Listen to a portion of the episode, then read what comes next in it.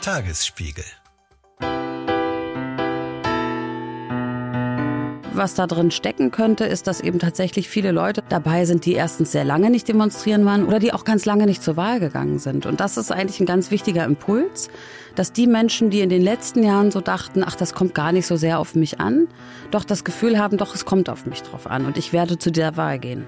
Das war Anne Rabe, 1986 in Wismar geborene Autorin, die mittlerweile in Berlin lebt. Ihr Roman Die Möglichkeit von Glück über gewaltvolles Aufwachsen in der späten DDR wurde im vergangenen Jahr für den Deutschen Buchpreis nominiert und ganz aktuell ist sie wie viele, viele andere in Ostdeutschland unterwegs und kämpft für die Demokratie. Wir sprechen heute mit ihr über die hohen Zustimmungswerte für die AfD im Osten, über die landesweiten Demonstrationen, die es gerade überall gibt und über die große Frage, wie man eigentlich eine Demokratie verteidigt. Mein Name ist Ann-Kathrin Hipp vom Tagesspiegel Checkpoint. Und ich bin Anke Mürre, stellvertretende Chefredakteurin. Ihre Wartezeit beträgt voraussichtlich 17 Minuten. Checkpoint. Der Podcast für Berlin-Kenner und alle, die es werden wollen. Ja, Anne Rabe, herzlich willkommen erstmal in unserem Podcast-Studio. Hallo, vielen Dank für die Einladung. Schön, dass Sie da sind. Es ist ja dieser Tage relativ viel los. Es sind in den vergangenen Wochen mehr als eine Million Menschen auf Deutschlands Straßen unterwegs gewesen. Jetzt am Wochenende ruft das Bündnis Hand in Hand wieder zu einer großen Menschenkette hier in Berlin vor dem Bundestag auf. Ich glaube, Sie waren auch schon auf Demos unterwegs. Wo waren Sie? Ich war bei dieser ersten Demo dabei, die vor dem Bundestag war. Ich glaube, das war zwei Tage nach der Veröffentlichung mhm. der Korrektivrecherche. Und ansonsten, ich bin so tendenziell, wenn es so ganz große Menschenmassen werden, bin ich ein bisschen zurückhaltend. Aber ich fahre dann auch viel nach Sachsen oder so, um da Leute zu unterstützen. Ja. Warum sind Sie zurückhaltend? Einfach wegen der Anzahl der Menschen? Ja, ich finde es natürlich toll, dass so viele da sind. Aber das ist mir dann ein bisschen viel. Mhm. aber klar, ich beobachte das schon. Wie geht es weiter mit der Europäischen Union? Präsidentschaftswahlen in den USA, EU-Parlamentswahlen, geopolitische Krisen und wirtschaftliche Schwierigkeiten. Wir suchen Lösungen für diese Herausforderungen. Am 19. und 20. März auf der digitalen Europakonferenz von Handelsblatt, Die Zeit, Tagesspiegel und Wirtschaftswoche. Über die Zukunft Europas sprechen wir mit Bundeskanzler Olaf Scholz, Wirtschaftsminister Robert Habeck und vielen mehr. Kostenlose Anmeldung unter europe20xx.de. Kurz zur Einordnung für alle, die es nicht mitbekommen haben sollten. Was ist da eigentlich passiert mit dieser Korrektivrecherche? Da ist bekannt geworden, dass bei einer Konferenz in Potsdam sich unterschiedlichste rechtsextreme Menschen, auch Mitglieder der AfD, versammelt haben und darüber gesprochen haben, wie es möglich ist, Menschen aus Deutschland zu reemigrieren. Das hat für einen relativ großen Skandal gesorgt. Das ist auch vielleicht der Grund, warum jetzt sehr viele Menschen auf die Straße gehen. Und es wird immer darüber gesprochen, dass wir die Demokratie verteidigen in diesem Sinne. Und vielleicht hören wir da einmal kurz unseren regierenden Bürgermeister Kai Wegner, der sagt dazu nämlich auch Folgendes. Ich glaube, wir waren uns alle sicher, unsere Demokratie ist stabil. Doch wir leben offensichtlich in einer Zeit, in der wir wieder lernen müssen, dass unsere Demokratie, unsere Freiheit, eben nicht selbstverständlich sind, sondern dass wir sie verteidigen müssen und das jeden Tag aufs Neue. Sehen Sie das auch so? Einerseits ist die Demokratie in Gefahr, andererseits war sie überhaupt stabil, wie Wegner hier sagt? Hm, also das ist natürlich sehr schwer so zu beantworten und das, an sich sind das ja auch so Floskeln oder Sätze, die mhm. man schon jedes Jahr gehört hat, ne? auch bei Pegida und so weiter. Und ich frage mich ja so ein bisschen, was sind daraus eigentlich für politische Handlungen dann erfolgt? Also was hat das eigentlich für Konsequenzen gehabt? Und da sieht man ja zumindest jetzt, dass man sagen kann, ja nicht so viele oder zumindest nicht die wirksamen. Ich weiß nicht, ob sie immer so stabil war oder das sieht man zumindest, dass die AfD zu so einem Sammelbecken geworden ist für Menschen, die antidemokratisch denken. Und ich habe auch den Verdacht, dass die schon länger antidemokratisch denken. Das ist nicht neu. Aber jetzt gibt es natürlich eine politische Kraft im Parlament, die das vielleicht auch umsetzen kann. Mhm. Das ist das Neue und das hat sich zugespitzt. Und ich würde schon auch sagen, es ist so gefährdet, besonders in manchen Landstrichen wie nie seit 1990. Wessen Aufgabe ist es denn eigentlich, eine Demokratie zu verteidigen? Ist es die Aufgabe der Politik? Ist es die des Verfassungsschutzes? Ist es die von Ihnen und uns und allen anderen? Von allen, aber es gibt dort unterschiedliche Aufgaben, die man so hat. Also das, was eben BürgerInnen machen können, ist auf die Straße zu gehen, Veränderungen zu fordern oder eben auch zur Wahl zu gehen, auch ganz wichtig. Also das machen ja immer mal wieder erschreckend wenige. Aber die Politik hat eine andere Aufgabe, zum Beispiel eben sich die Frage zu stellen, wie man sich mit dieser AfD auseinandersetzt, ob man ein Verbotsverfahren einleitet oder die Parteienfinanzierung in Frage stellt. All diese Dinge, das sind natürlich Sachen, die können die BürgerInnen nicht machen. Dazu können sie vielleicht anregen oder sagen, wir stehen dahinter, wir möchten das auch. Aber das ist etwas, was aus dem Parlament herauskommen muss oder eben aus dem Kabinett.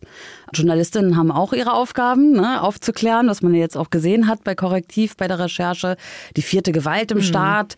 Da gibt es eben ganz verschiedene Aufgabenfelder für alle Beteiligten. Das ist ja aus unserer Perspektive auch so ein bisschen überraschend, weil wir natürlich über das, was die AfD in ihrem Wahlprogramm hat, also das Wort Remigration, über das jetzt alle sprechen, das steht da ja drin. Ne? Das mhm. war ja kein Geheimnis und wir berichten intensiv über diese Partei seit Jahren. Ist für uns fast ein bisschen überraschend gewesen, dass diese Recherche von Korrektiv und dieses eine Treffen, das es ja in dem ersten Moment war, so eine Welle ausgelöst hat. Haben Sie eine Erklärung dafür?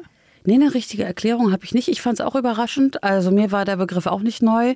Mir war auch nicht neu, was Martin Sellner so treibt auch die Strategien der AfD und so weiter, ne, auch sich so zu vernetzen, auch die Verbindungen, ehrlich gesagt, in die CDU mhm. waren mir auch nicht neu. Gerade im Bereich der Werteunion. Dennoch scheint es so zu sein, dass Korrektiv etwas gelungen ist, das so zuzuspitzen und so zu platzieren, dass es angekommen ist bei den Menschen. Mhm. Dass sie das Gefühl haben, oh Gott, das geht mich wirklich etwas an. Ich glaube, ganz lange haben viele Menschen gedacht, na ja, gut, die kann man ja doch nicht richtig ernst nehmen. Das wird schon nicht so schlimm kommen. Gerade in westdeutschen Städten oder auch in Städten wie Berlin.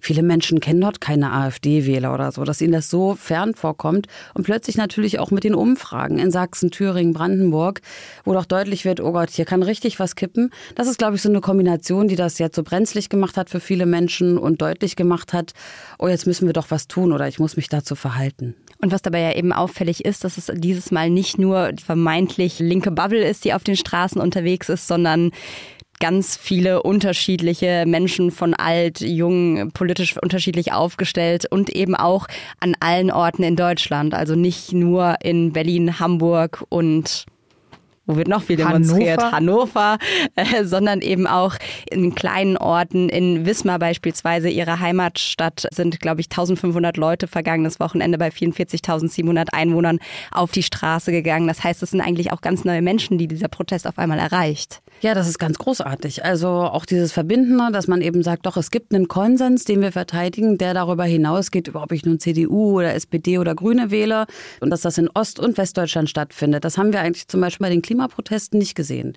Die waren ja auch sehr groß und sehr beeindruckend, aber da war es in Ostdeutschland relativ still. Da gab es nur so ganz, ganz kleine Bewegungen. Und was da drin stecken könnte, ist, dass eben tatsächlich viele Leute dabei sind, die erstens sehr lange nicht demonstrieren waren oder noch nie oder die auch ganz lange nicht zur Wahl gegangen sind. Und das ist eigentlich ein ganz wichtiger Impuls, dass die Menschen, die in den letzten Jahren so dachten, ach, das kommt gar nicht so sehr auf mich an, doch das Gefühl haben, doch, es kommt auf mich drauf an und ich werde zu der Wahl gehen. Und warum haben die auf einmal dieses Gefühl? Also wenn Sie sagen, Menschen, die eigentlich ewig nicht mehr gewählt haben, warum sind die jetzt auf einmal wieder am Start? Naja, ich glaube schon, dass deutlich geworden ist, dass die AfD nicht nur einfach eine Partei ist, die eine andere Meinung hat zur Migrationspolitik. Ich glaube schon, dass vielen bewusst geworden ist, dass diese Partei ein anderes Land haben möchte. Und dann doch einige sagen, ja, das will ich aber nicht. Ich bin zwar vielleicht mit vielem nicht einverstanden oder ich habe auch durchaus manchmal zu Recht das Gefühl, die Politik kümmert sich nicht richtig um mich.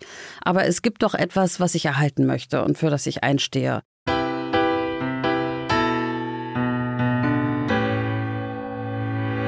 Sie haben davon gesprochen, dass die Ost- und Westproteste jetzt gegeneinander ausgespielt würden. Teilweise, was genau meinen Sie damit?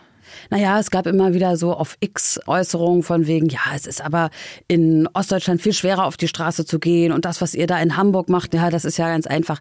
Ich glaube tatsächlich, dass man das so nicht gegeneinander setzen kann, sondern dass diese Proteste in Ostdeutschland, die jetzt sichtbar werden, also sowas wie auch Bautzen, da bin ich relativ häufig, da stehen wir immer mal so mit drei Dutzend Leuten an der Straße, da war nicht vorstellbar, dass da mal 2000 Leute auf dem Marktplatz erscheinen würden. Und dass diese Proteste in Ostdeutschland zum Beispiel nur denkbar sind mit den ganz, ganz großen Protesten in Westdeutschland, dass das ein wichtiges Signal war und dass man hier vielleicht wirklich auch mal diese Teilung überwinden kann, ja, dass man sagen kann, ja, wir stehen hier für das Gleiche. Ist es denn, darüber hat unser Kollege Julius Geiler am Wochenende auch ein äh, Essay im Tagesspiegel geschrieben, ist es denn beispielsweise jetzt auch sinnvoll, dass wir als, ich sage jetzt mal, die Großstädter, die jetzt hier in Berlin vielleicht auch Protest häufiger gewohnt sind, dass wir jetzt nach Bautzen rausfahren und sagen, wir gehen mit euch auf die Straße oder ist das eigentlich auch was bisschen Arrogantes? Nee, was soll daran arrogant sein? Also Menschen zu unterstützen. Ich mache das ja auch.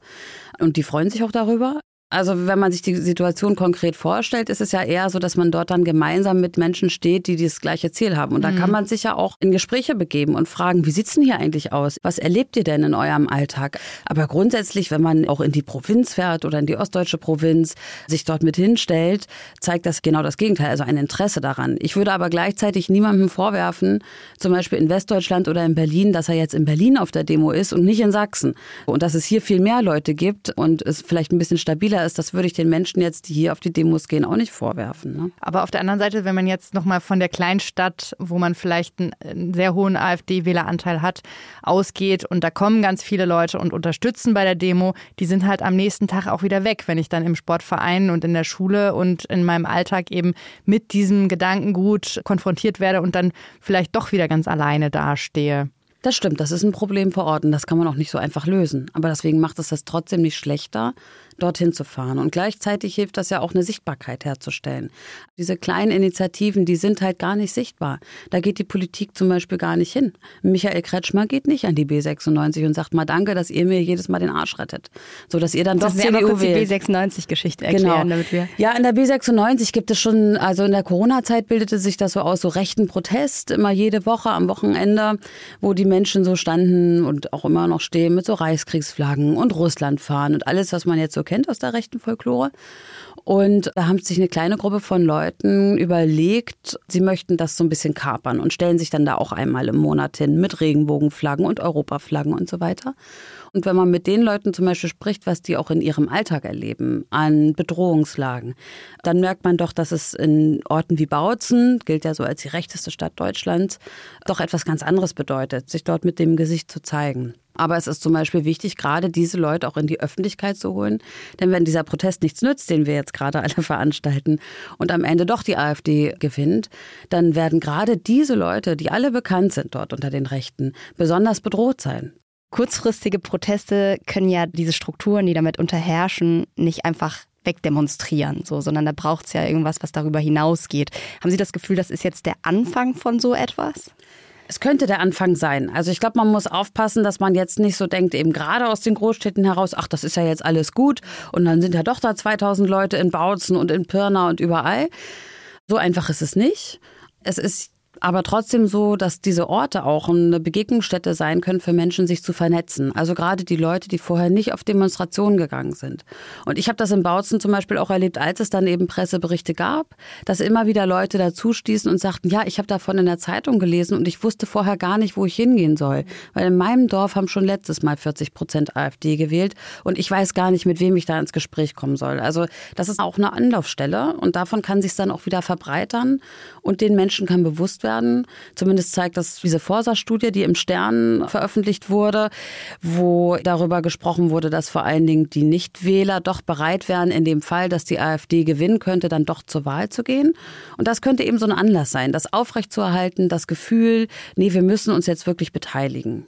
Hm, es gibt ja dieses positive Beispiel der Sardinenbewegung aus Italien, wo in der Provinz Emilia Romana sich Leute, diese Sardinen sogenannten, zusammengeschlossen haben, um eben gegen den Hass, den Matteo Salvini und die Lega verbreitet haben, vorzugehen. Und dann hat die European University Institute aus Florenz, die haben eine Studie dazu gemacht und tatsächlich festgestellt, dass die Zustimmung zur Lega in diesen Gebieten um vier Prozent zurückgegangen ist. Und die haben das eben auf diese Proteste zurückgeführt und gezeigt, dass die Demonstrationen so ein Indikator für die öffentliche Meinung sein können, um die Leute so ein bisschen davon wegzubekommen. Ne? Und so Aber das, das Gleiche sehen wir ja ja im Prinzip jetzt auch, also ich meine, das ist ein Mini-Mini-Indikator, ja. aber die neueste Forsa-Umfrage, die jetzt kurz nach diesen ganzen Riesenprotestwellen rausgekommen ist, da ist die AfD zum ersten Mal seit Juli 2023 bundesweit unter 20 Prozent gerutscht. Das aber nur bundesweit, ne? Bundesweit. In Sachsen ist es mhm. anders, glaube ich. Da ist sie gerade wieder ein bisschen gestiegen. Ja, das ist irgendwie schwierig, überhaupt diese ganzen ständigen Umfragen. Also ich finde es immer schwierig, daraus was abzulesen. Aber was man schon sehen kann, ist vielleicht, dass man zeigt, ja, es gibt nicht nur diese rechte Meinung. Also diese Normalisierung von Rechtsextremismus in Ostdeutschland, in vielen ländlichen Gegenden, wo das der Mainstream ist, wo das die gewöhnliche Haltung ist, auch gar nichts mehr, was hinterfragt wird das wird damit so ein bisschen aufgebrochen, indem man eben sieht, nee, hier gibt's schon noch andere und es gibt vielleicht auch, vielleicht lerne ich dann mal den einen Bäcker oder den Tischler oder so kennen, der so denkt wie ich und dann spricht er mal und geht dann auch wieder anders und gestärkter in Diskussionen und Auseinandersetzungen, die man vorher vielleicht schon vermieden hat. Und vielleicht auch so ein bisschen diese teilweise depressive Stimmung, die ich oft erlebt habe, da, dass viele Jüngere auch denken, ja, man kann hier einfach auch nichts mehr machen. Also so eine Resignation, die wird dadurch vielleicht aufgebrochen. Ich glaube natürlich, kein einziger AfD-Wähler wird sagen, ja, jetzt will ich nicht mehr die AfD. Deswegen. Also das glaube ich schon, das wird so leicht nicht passieren. Wenn Sie von Mainstream sprechen, ähm, also es gibt Gegenden, also zum Beispiel Umbautzen, Inbautzen, wo ich schon sagen würde, da ist Rechtsextremismus bestimmt, auch im Straßenbild. Man sieht das zum Beispiel daran, dass viele Autos von Handwerkern bestückt sind mit Reichskriegsflaggen oder mit rechten Slogans. Also, dass man damit auch zum Supermarkt fährt, zur Arbeit fährt und dass es überhaupt dafür gar keine Sanktionen gibt, sondern eher Anerkennung. Daran sieht man schon, dass diese rechtsextreme Kultur doch sehr dominant ist und sehr selbstverständlich. Ich glaube, Sie haben diese Woche auch die Sendung von Markus Lanz äh, verfolgt. Da ging es ja auch um die Frage, warum der Osten vielleicht Tendenzen hatte, rechtsextremer zu wählen. Und da hatte sich Harald Jena geäußert, Autor, Journalist, ehemaliger Feuilletonchef der Berliner Zeitung. Vielleicht können wir einmal kurz äh, reinhören, was seine These ist, warum sich die Menschen im Osten mehr gegen die Regierung auflehnen und mehr Zustimmung zu der AfD haben. Das hat mit äh, so einem Antistaat staatlichen antietatistischen Reflex zu tun, der in Thüringen und Sachsen besonders stark ist, eben auch aus der SED-Vergangenheit. Was sagen Sie zu diesem Reflex? Der AfD gefällt das, würde ich sagen. Also das ist ungefähr das Narrativ, was wir seit vielen Jahren hören. Das war ja auch schon 2019 im Wahlkampf Vollende die Wende. Also dieser Mythos, der Ostdeutsche mit der besonderen Blickung für Diktaturen, der jetzt eben erkennt, dass diese jetzige Regierung eigentlich diktatorisch vorgeht und sie alle unterdrückt. Das ist so ein Mythos, den würde ich nicht teilen. Der spielt den Rechten in die Hände. Man müsste sich dann ja auch fragen, also wenn die sich nun besonders gegen Autoritäres auflehnen, warum wollen sie denn gerne gerne mit Russland kooperieren oder so. Ne? Also das ist so, das geht nicht ganz auf und ich finde, da ist er sehr ungenau und hat anscheinend so einen sehr oberflächlichen Blick mal geworfen über den Osten. Und auch das Weitere, was er so erzählt, dass der Journalismus dann eben doch alle haben die gleiche Meinung und gehen erzieherisch vor und so. Also das sind so Mythen, die ich eigentlich tatsächlich so aus der rechten Ecke kenne. In diesem Jahr werden wir das ganze Jahr äh, vor allem über den Osten reden. Wir haben drei Landtagswahlen im September in Thüringen, Brandenburg und Sachsen-Anhalt, plus die Europawahl noch im Juni, ähm, wo ja rechte Parteien jetzt auch extrem mobilisieren und man das Gefühl hat, die anderen kümmern sich irgendwie nicht so richtig dran oder verstehen die Wichtigkeit vielleicht nicht genug. Die AfD liegt überall um die 30 Prozent vorne in den ostdeutschen Umfragen. Wie erklären Sie sich das, wenn Herr Jenner nicht äh, recht hat? Was ist Ihre These dazu? Naja, ich würde eben sagen, das ist keine antiautoritäre Bewegung oder keine emanzipatorische, sondern im Gegenteil. Also das ist eine extrem autoritäre Bewegung. Das ist ein ganz großer Wunsch nach einem starken Staat, der durchsetzt, was das Volk so denkt. Und dabei geht man immer davon aus, dass das Volk das denkt, was man selber denkt. Also, es ist eine ganz große Ausländer-Raus-Kampagne, ganz großes Durchgreifen und jetzt wird mal aufgeräumt. Also das, was wir alles aus der AfD kennen, und das sind eben tatsächlich äh, Meinungen, die dort vertreten werden von einem großen Teil der Bevölkerung. Und warum? Es hat ganz, ganz viele Ursachen. Aber eine Ursache ist tatsächlich, dass diese autoritären Traditionen in Ostdeutschland länger anhalten schon. Ja, also wir haben eine sehr viel längere Diktaturgeschichte. Und dann hat man auch in den letzten 30 Jahren bestimmte Elemente der Demokratie vernachlässigt, die wirklich zu etablieren. Also wir sehen das zum Beispiel im Bereich Zivilgesellschaft. Die Vereinsstruktur ist viel brüchiger oder viel, es sind einfach viel weniger Leute in Vereinen Mitglied, in Parteien auch, wo man sich engagiert und austauschen kann, ja, wo man das irgendwie miteinander verhandelt. Und es gibt eben schon so eine Haltung von das muss jetzt mal für uns erledigt werden. So. Und der Wunsch nach der guten alten Ordnung, es gibt lange rassistische Traditionen auch. Also die DDR, so, wenn man sie immer als linke Diktatur bezeichnet, war ja in Wirklichkeit gar nicht so links. Ne? Also wie man dort mit Arbeitsmigrantinnen umgegangen ist und so. Das sind alles Geschichten, die sind nicht aufgearbeitet. Und das muss man natürlich aufbrechen. Ihr Roman äh, Die Möglichkeit von Glück erzählt ja die Geschichte einer SED-Familie und vor allem auch von der Gewalt, Gewalt in den Familien, Gewalt durch den Staat, durch Krieg, Armut, aber eben auch von dieser Verzweiflung der Nachwendejahre und auch der Wut im Unrecht, das vielen Menschen aus der DDR dort widerfahren ist. Das ist ja nun aber auch schon eine ganze Weile her. Setzt sich das immer weiter fort in den Familiengeschichten? Wie tief ist das da noch drin? Also es, man kann tatsächlich feststellen, dass die wirtschaftliche Lage sich ja deutlich verbessert hat. Also die 90er Jahre mit diesen harten Kämpfen der Transformation, die wirklich auch wirtschaftlich an die Substanz ging und wo ganz viele Menschen vor existenzielle Nöte gestellt wurden. Das muss man natürlich anerkennen und das ist auch so gewesen. Aber was immer weiter tradiert wird, sind diese Erzählungen des benachteiligten Ostens. Also selbst in diesen, wir sehen das ja, wer wählt die AfD? Das sind eben tatsächlich gar nicht unbedingt die armen Menschen. Wie insgesamt in unserem Land gehen die armen Menschen gar nicht zur Wahl, sondern das ist die Mittelschicht, die hat ihr Häuschen, die fährt zweimal im Jahr in Urlaub, die hat ihre zwei Autos da stehen und die sagen aber trotzdem, jetzt muss aufgeräumt werden. Und das hat ganz viel mit Tradierung tatsächlich so einer Opfererzählung auch zu tun. Im letzten Jahr hatte Dirk Oschmann den großen Erfolg mit diesem Buch, das erzählt hat, der Ostdeutsche wird unterdrückt vom Westen und so. Ne? Also eine, fast so eine Kolonialisierungsthese wird da manchmal auf den Mund genommen, was ich relativ absurd finde. Aber es findet Anklang. Also das muss man zumindest sagen und feststellen.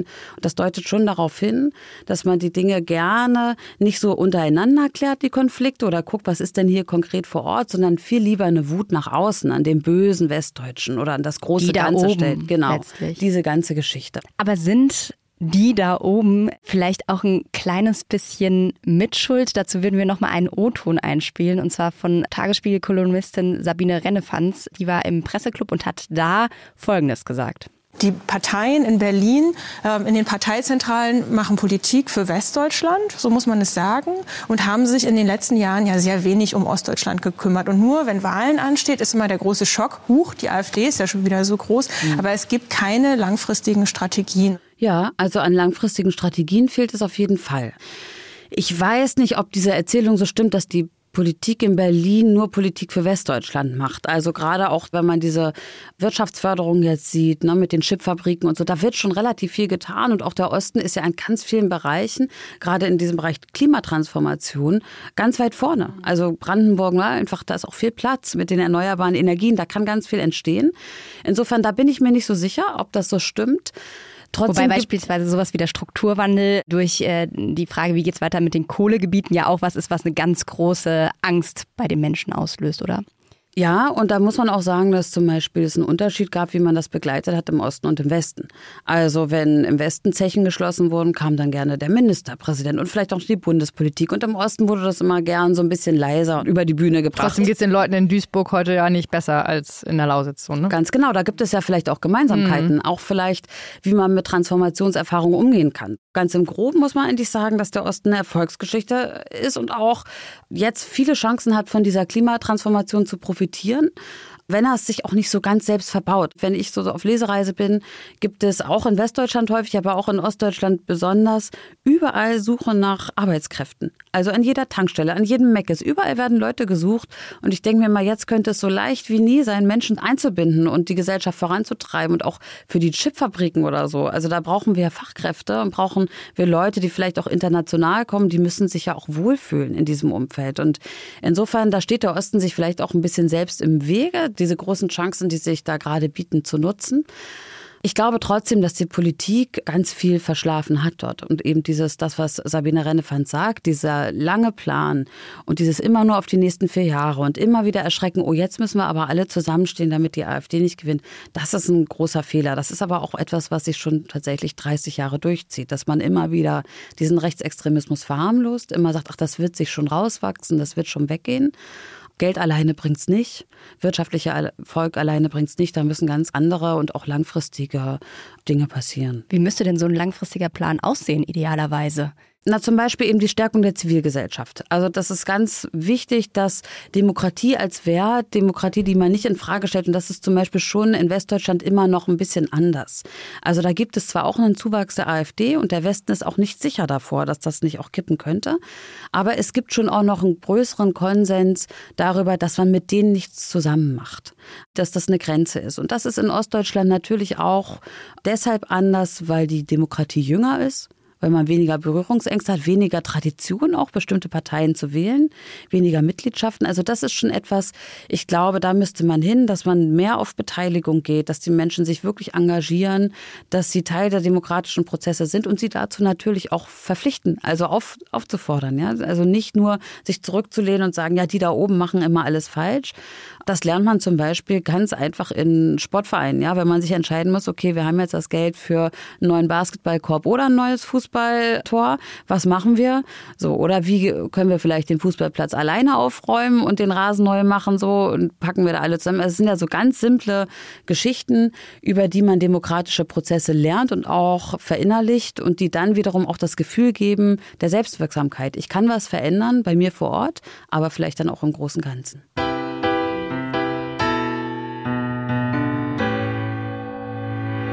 Sie sind ja SPD-Mitglied. Und der Bundeskanzler ist ja nun nicht unbedingt jemand, der vorne wegläuft und er sagt zwar auch, die Demokratie muss verteidigt werden, aber er schafft es irgendwie nicht, so eine Ruckrede irgendwie zu. Also er ist jedenfalls nicht. Es ist ihm wesensfremd, könnte man vielleicht sagen, ja. das haben Sie schön gesagt, ja. Welche Rolle spielt denn die Ampel und die aktuelle Politik und er vielleicht auch als Person bei dieser ganzen Bewegung und auch bei dem, was man jetzt vielleicht tun müsste in diesem Jahr? Also ich habe an allen Regierungsparteien da Kritik. Also ich finde zum Beispiel, dass in dieser Legislatur recht sorglos mit den Institutionen der Demokratie umgegangen wurde. Also bei Olaf Scholz zum Beispiel fand ich eben doch schon fragwürdig, wie er mit dem Untersuchungsausschuss zur Cum-Ex-Affäre umgegangen ist. Der, wo er sich an nichts erinnern kann. Ganz genau. Und dass man damit so diese demokratischen Institutionen, die sehr wichtig sind, vielleicht auch ein bisschen lächerlich macht und ein bisschen vorführt. Also dieses Gefühl, wo ich mir gewünscht hätte, ich kann das gar nicht beurteilen, ob er da nun beteiligt war oder wie so diese ganze Geschichte, das möchte ich auch gar nicht. Aber ich hätte mir gewünscht, dass er zeigt, dass es ihm wichtig ist, diesen Vorwurf auszuräumen. Und das hat er nicht gemacht. Und das gibt so das Gefühl von, naja, die da oben, die können sich so durchlavieren. Mhm. Und da gibt es gar keine Konsequenzen. Das gab es auch schon vorher, ja, Beispiel Andi Scheuer oder so. Da finde ich, dass unser Regierungspersonal manchmal recht sorglos mit, mit diesem Eindruck, den Aber es, es wirkt so ein bisschen wie sein gesamter politischer Plan, oder? Wenn man die Augen zumacht und sich lang genug wegduckt, dann wird das schon alles wieder weggehen. Bei der AfD wird es vermutlich so nicht funktionieren. Das denke ich auch nicht. Und ich würde ihm auch nicht unterstellen, dass er sich bei allem so wegduckt. Ich glaube, seine Arbeitsaufgaben, die nimmt er schon ernst, aber er drückt sich vor dem Erklären. Im Zweifelsfall ist ja dann immer so der Eindruck, naja, ich weiß halt, wie es geht und das kann ich euch jetzt auch nicht erklären.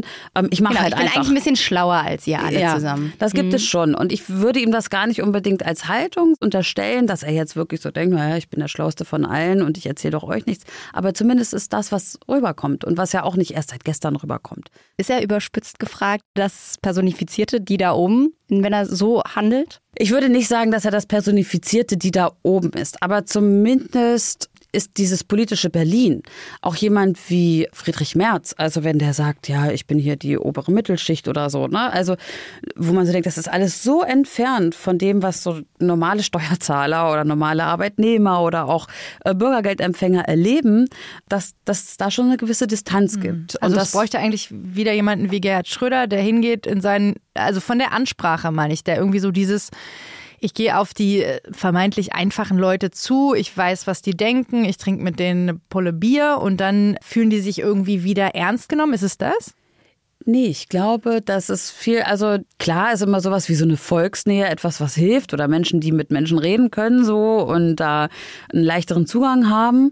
Aber ich glaube, es geht vor allen Dingen darum, dass deutlich wird, dass man die Probleme ernst nimmt. Und zum Beispiel, wenn Olaf Scholz sagt, ja, es wird sich alles ändern, aber ihr werdet davon nichts merken.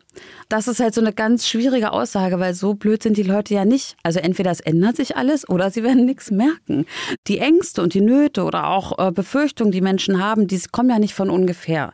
Also wir leben in einer ganz, ganz schwierigen Zeit, die ganz viele Herausforderungen und Unbekannte hat, wo ich auch wirklich oft jeder Einzelne vor uns da steht und das Gefühl hat, daran kann ich gar nichts ändern. Ich kann nichts ändern am Krieg in der Ukraine oder in Israel. Ich kann da gar nichts machen und ich fühle mich da hilflos und ich habe vielleicht Ängste, was daraus noch alles folgt für uns. Oder auch, wie wird das mit dem Benzinpreis? Wird er jetzt teurer durch die CO2-Abgabe und so? Das sind ja alles Dinge, wo man nicht sagen kann, ja, die Leute sind bescheuert, wenn sie davor Angst haben oder wenn sie es nicht überblicken. Also es müsste viel mehr dieses Gefühl entstehen, ja, es gibt Unsicherheiten. Wir wissen auch noch nicht, ob wir alles gelöst kriegen. Wir stehen vor großen Herausforderungen. Aber wir haben die und den und den Plan und wir glauben, dass es so funktionieren könnte wir sind ja total jetzt auch Chaos geprobt. Ja, wir sind eigentlich alle ziemlich gut durch diese Corona-Krise gekommen. Ähm, wenn man das davor gesagt hätte, da kommt diese Pandemie und es wird äh, ewig zubleiben und so weiter und wir wissen gar nicht, wie man die Krankheit bekämpft, hätte man ja nicht gedacht, dass man da so gut durchkommt. Ne? Irgendwie kriegen die das aber nicht hin, dass das ankommt bei den Leuten. Ja, und ich glaube, das hat vor allen Dingen eben wirklich viel mit der Kommunikation zu tun, aber auch wiederum mit der Sorglosigkeit zum Teil der Opposition. Also wir haben das ja gerade vor kurzem gesehen, dass äh, Friedrich Merz zum Beispiel da mit diesem Bild gespielt hat der Wahlmanipulation. Also das so mal in den Raum geworfen, dass die Ampel eine Wahlmanipulation vornehmen würde mit dieser Wahlrechtsreform, ne, mit den, mit den Gebieten. Und das ist so etwas, wo ich so denke, so leichtfertig kann man doch diese Rhetorik nicht anwenden. Also da mal das so hinzuwerfen und wieder zu befeuern oder wie man auf die Grünen losgegangen ist von Seiten der CDU, dass dann immer wieder so getan wurde, das ist der Hauptfeind in der Regierung oder auch wie Michael Kretschmer da in Sachsen Sachsen, ne, diese Leute und so. Das sind so Rhetoriken, die das natürlich verschärfen, dass man das Gefühl hat, ach, das, was die Rechten so sagen, das stimmt vielleicht ja doch, weil jetzt sagt es auch die CDU. Und da ist vielleicht doch was dran. Ich glaube, da müssen alle vorsichtiger sein in der Kommunikation und viel sachlicher, inhaltlicher ähm, und nicht so populistisch wenn wir ganz kurz beim Thema Populismus, äh, eine Partei, die da jetzt noch neu aufs äh, politische Spielbrett kommt, ist die Partei von Sarah Wagenknecht, die ja jetzt, wenn wir laut Umfragen gehen, auch schon das Potenzial hat, auf jeden Fall relativ erfolgreich zu werden. Ist das jetzt eigentlich, wenn wir auf den Osten insbesondere blicken, ist das Chance oder Gefahr? Ich sehe da so verschiedene Möglichkeiten. Also erstmal finde ich, dass sie ganz schön viele Vorschusslorbeeren kriegt, ganz schön viel Aufmerksamkeit dafür, dass da noch nicht viel ist. Ne? Das wäre jetzt auch mal wieder so die Frage, so an Sie auch als Medienmacher. Muss das sein? Ist das nicht vielleicht etwas, was wir bei der AfD auch zum Teil ein bisschen falsch gemacht haben? Das ist ein Zusammenschluss von Leuten, von denen ich nicht glaube, dass die in einer Reihe marschieren. Das sind alles Menschen, die bisher aufgefallen sind dafür, dass sie immer gerne mal durch die Gegend schießen und damit auch ihre eigene Partei oft an die Unwählbarkeit herangeführt haben. Und ich kann mir vorstellen, dass das auch dem Bündnis Sarah Wagenknecht passieren wird, dass sich diese Charaktere da nicht ändern und dass insofern jetzt ganz viel Projektionsfläche dabei ist, was sich alle so vorstellen, was diese Partei machen könnte. Ja, dann könnte ich die auch wählen. Das ist für mich noch gar nicht so gesagt, dass die so erfolgreich sein wird. Und meine größte Befürchtung ist, dass dieses Bündnis das erste sein wird, was mit Björn Höcke koaliert, weil das ist die Logik der Wählerschaft. Sarah Wagenknecht hat es gesagt, sie möchte an die AfD-Wähler ran. Und dann wäre es absurd, wenn die Möglichkeit da wäre, wenn sie sich dem verweigert. Also insofern, ich halte das eher für eine Gefahr. Ich glaube nicht, dass es eine Rettung wird, sozusagen, dass die AfD dann so klein ist, dass die CDU dann wieder stärker ist. Das glaube ich nicht. Insofern eher eine Gefahr als eine Chance.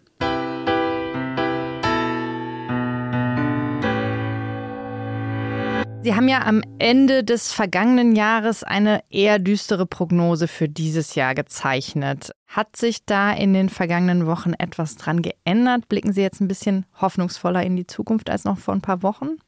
Ja, ein bisschen schon. Also ich habe damit überhaupt nicht gerechnet, hätte das nicht gedacht, dass so eine große Protestbewegung möglich ist.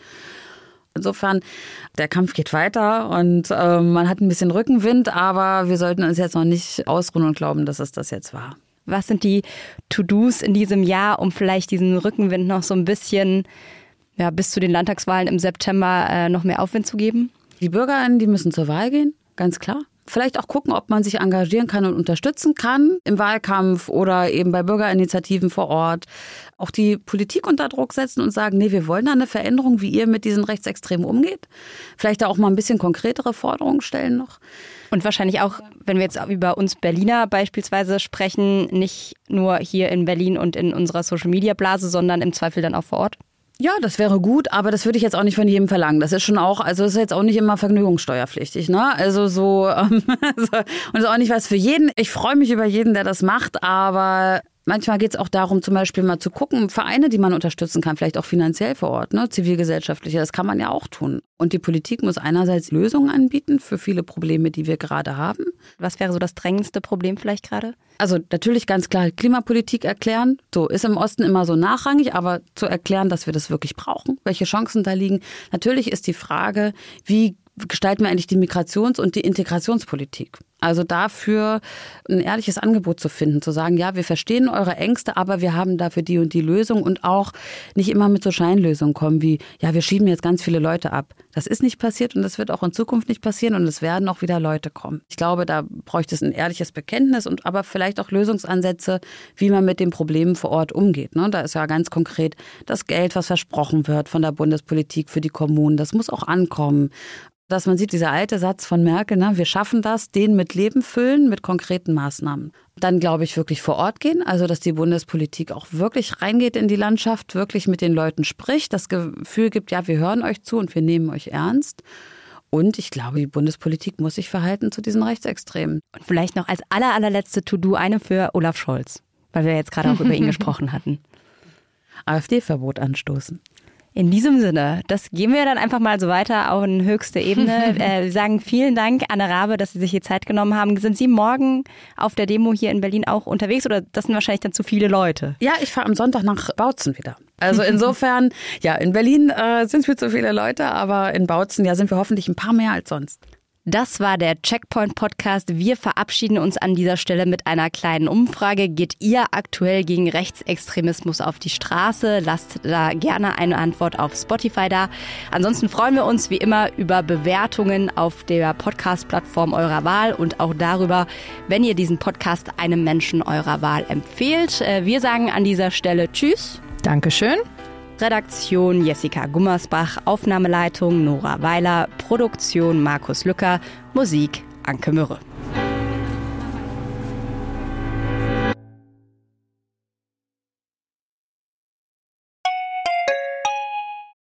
Wie geht es weiter mit der Europäischen Union? Präsidentschaftswahlen in den USA, EU-Parlamentswahlen, geopolitische Krisen und wirtschaftliche Schwierigkeiten. Wir suchen Lösungen für diese Herausforderungen. Am 19. und 20. März auf der digitalen Europakonferenz von Handelsblatt, Die Zeit, Tagesspiegel und Wirtschaftswoche. Über die Zukunft Europas sprechen wir mit Bundeskanzler Olaf Scholz, Wirtschaftsminister Robert Habeck und vielen mehr. Kostenlose Anmeldung unter europe20xx.de.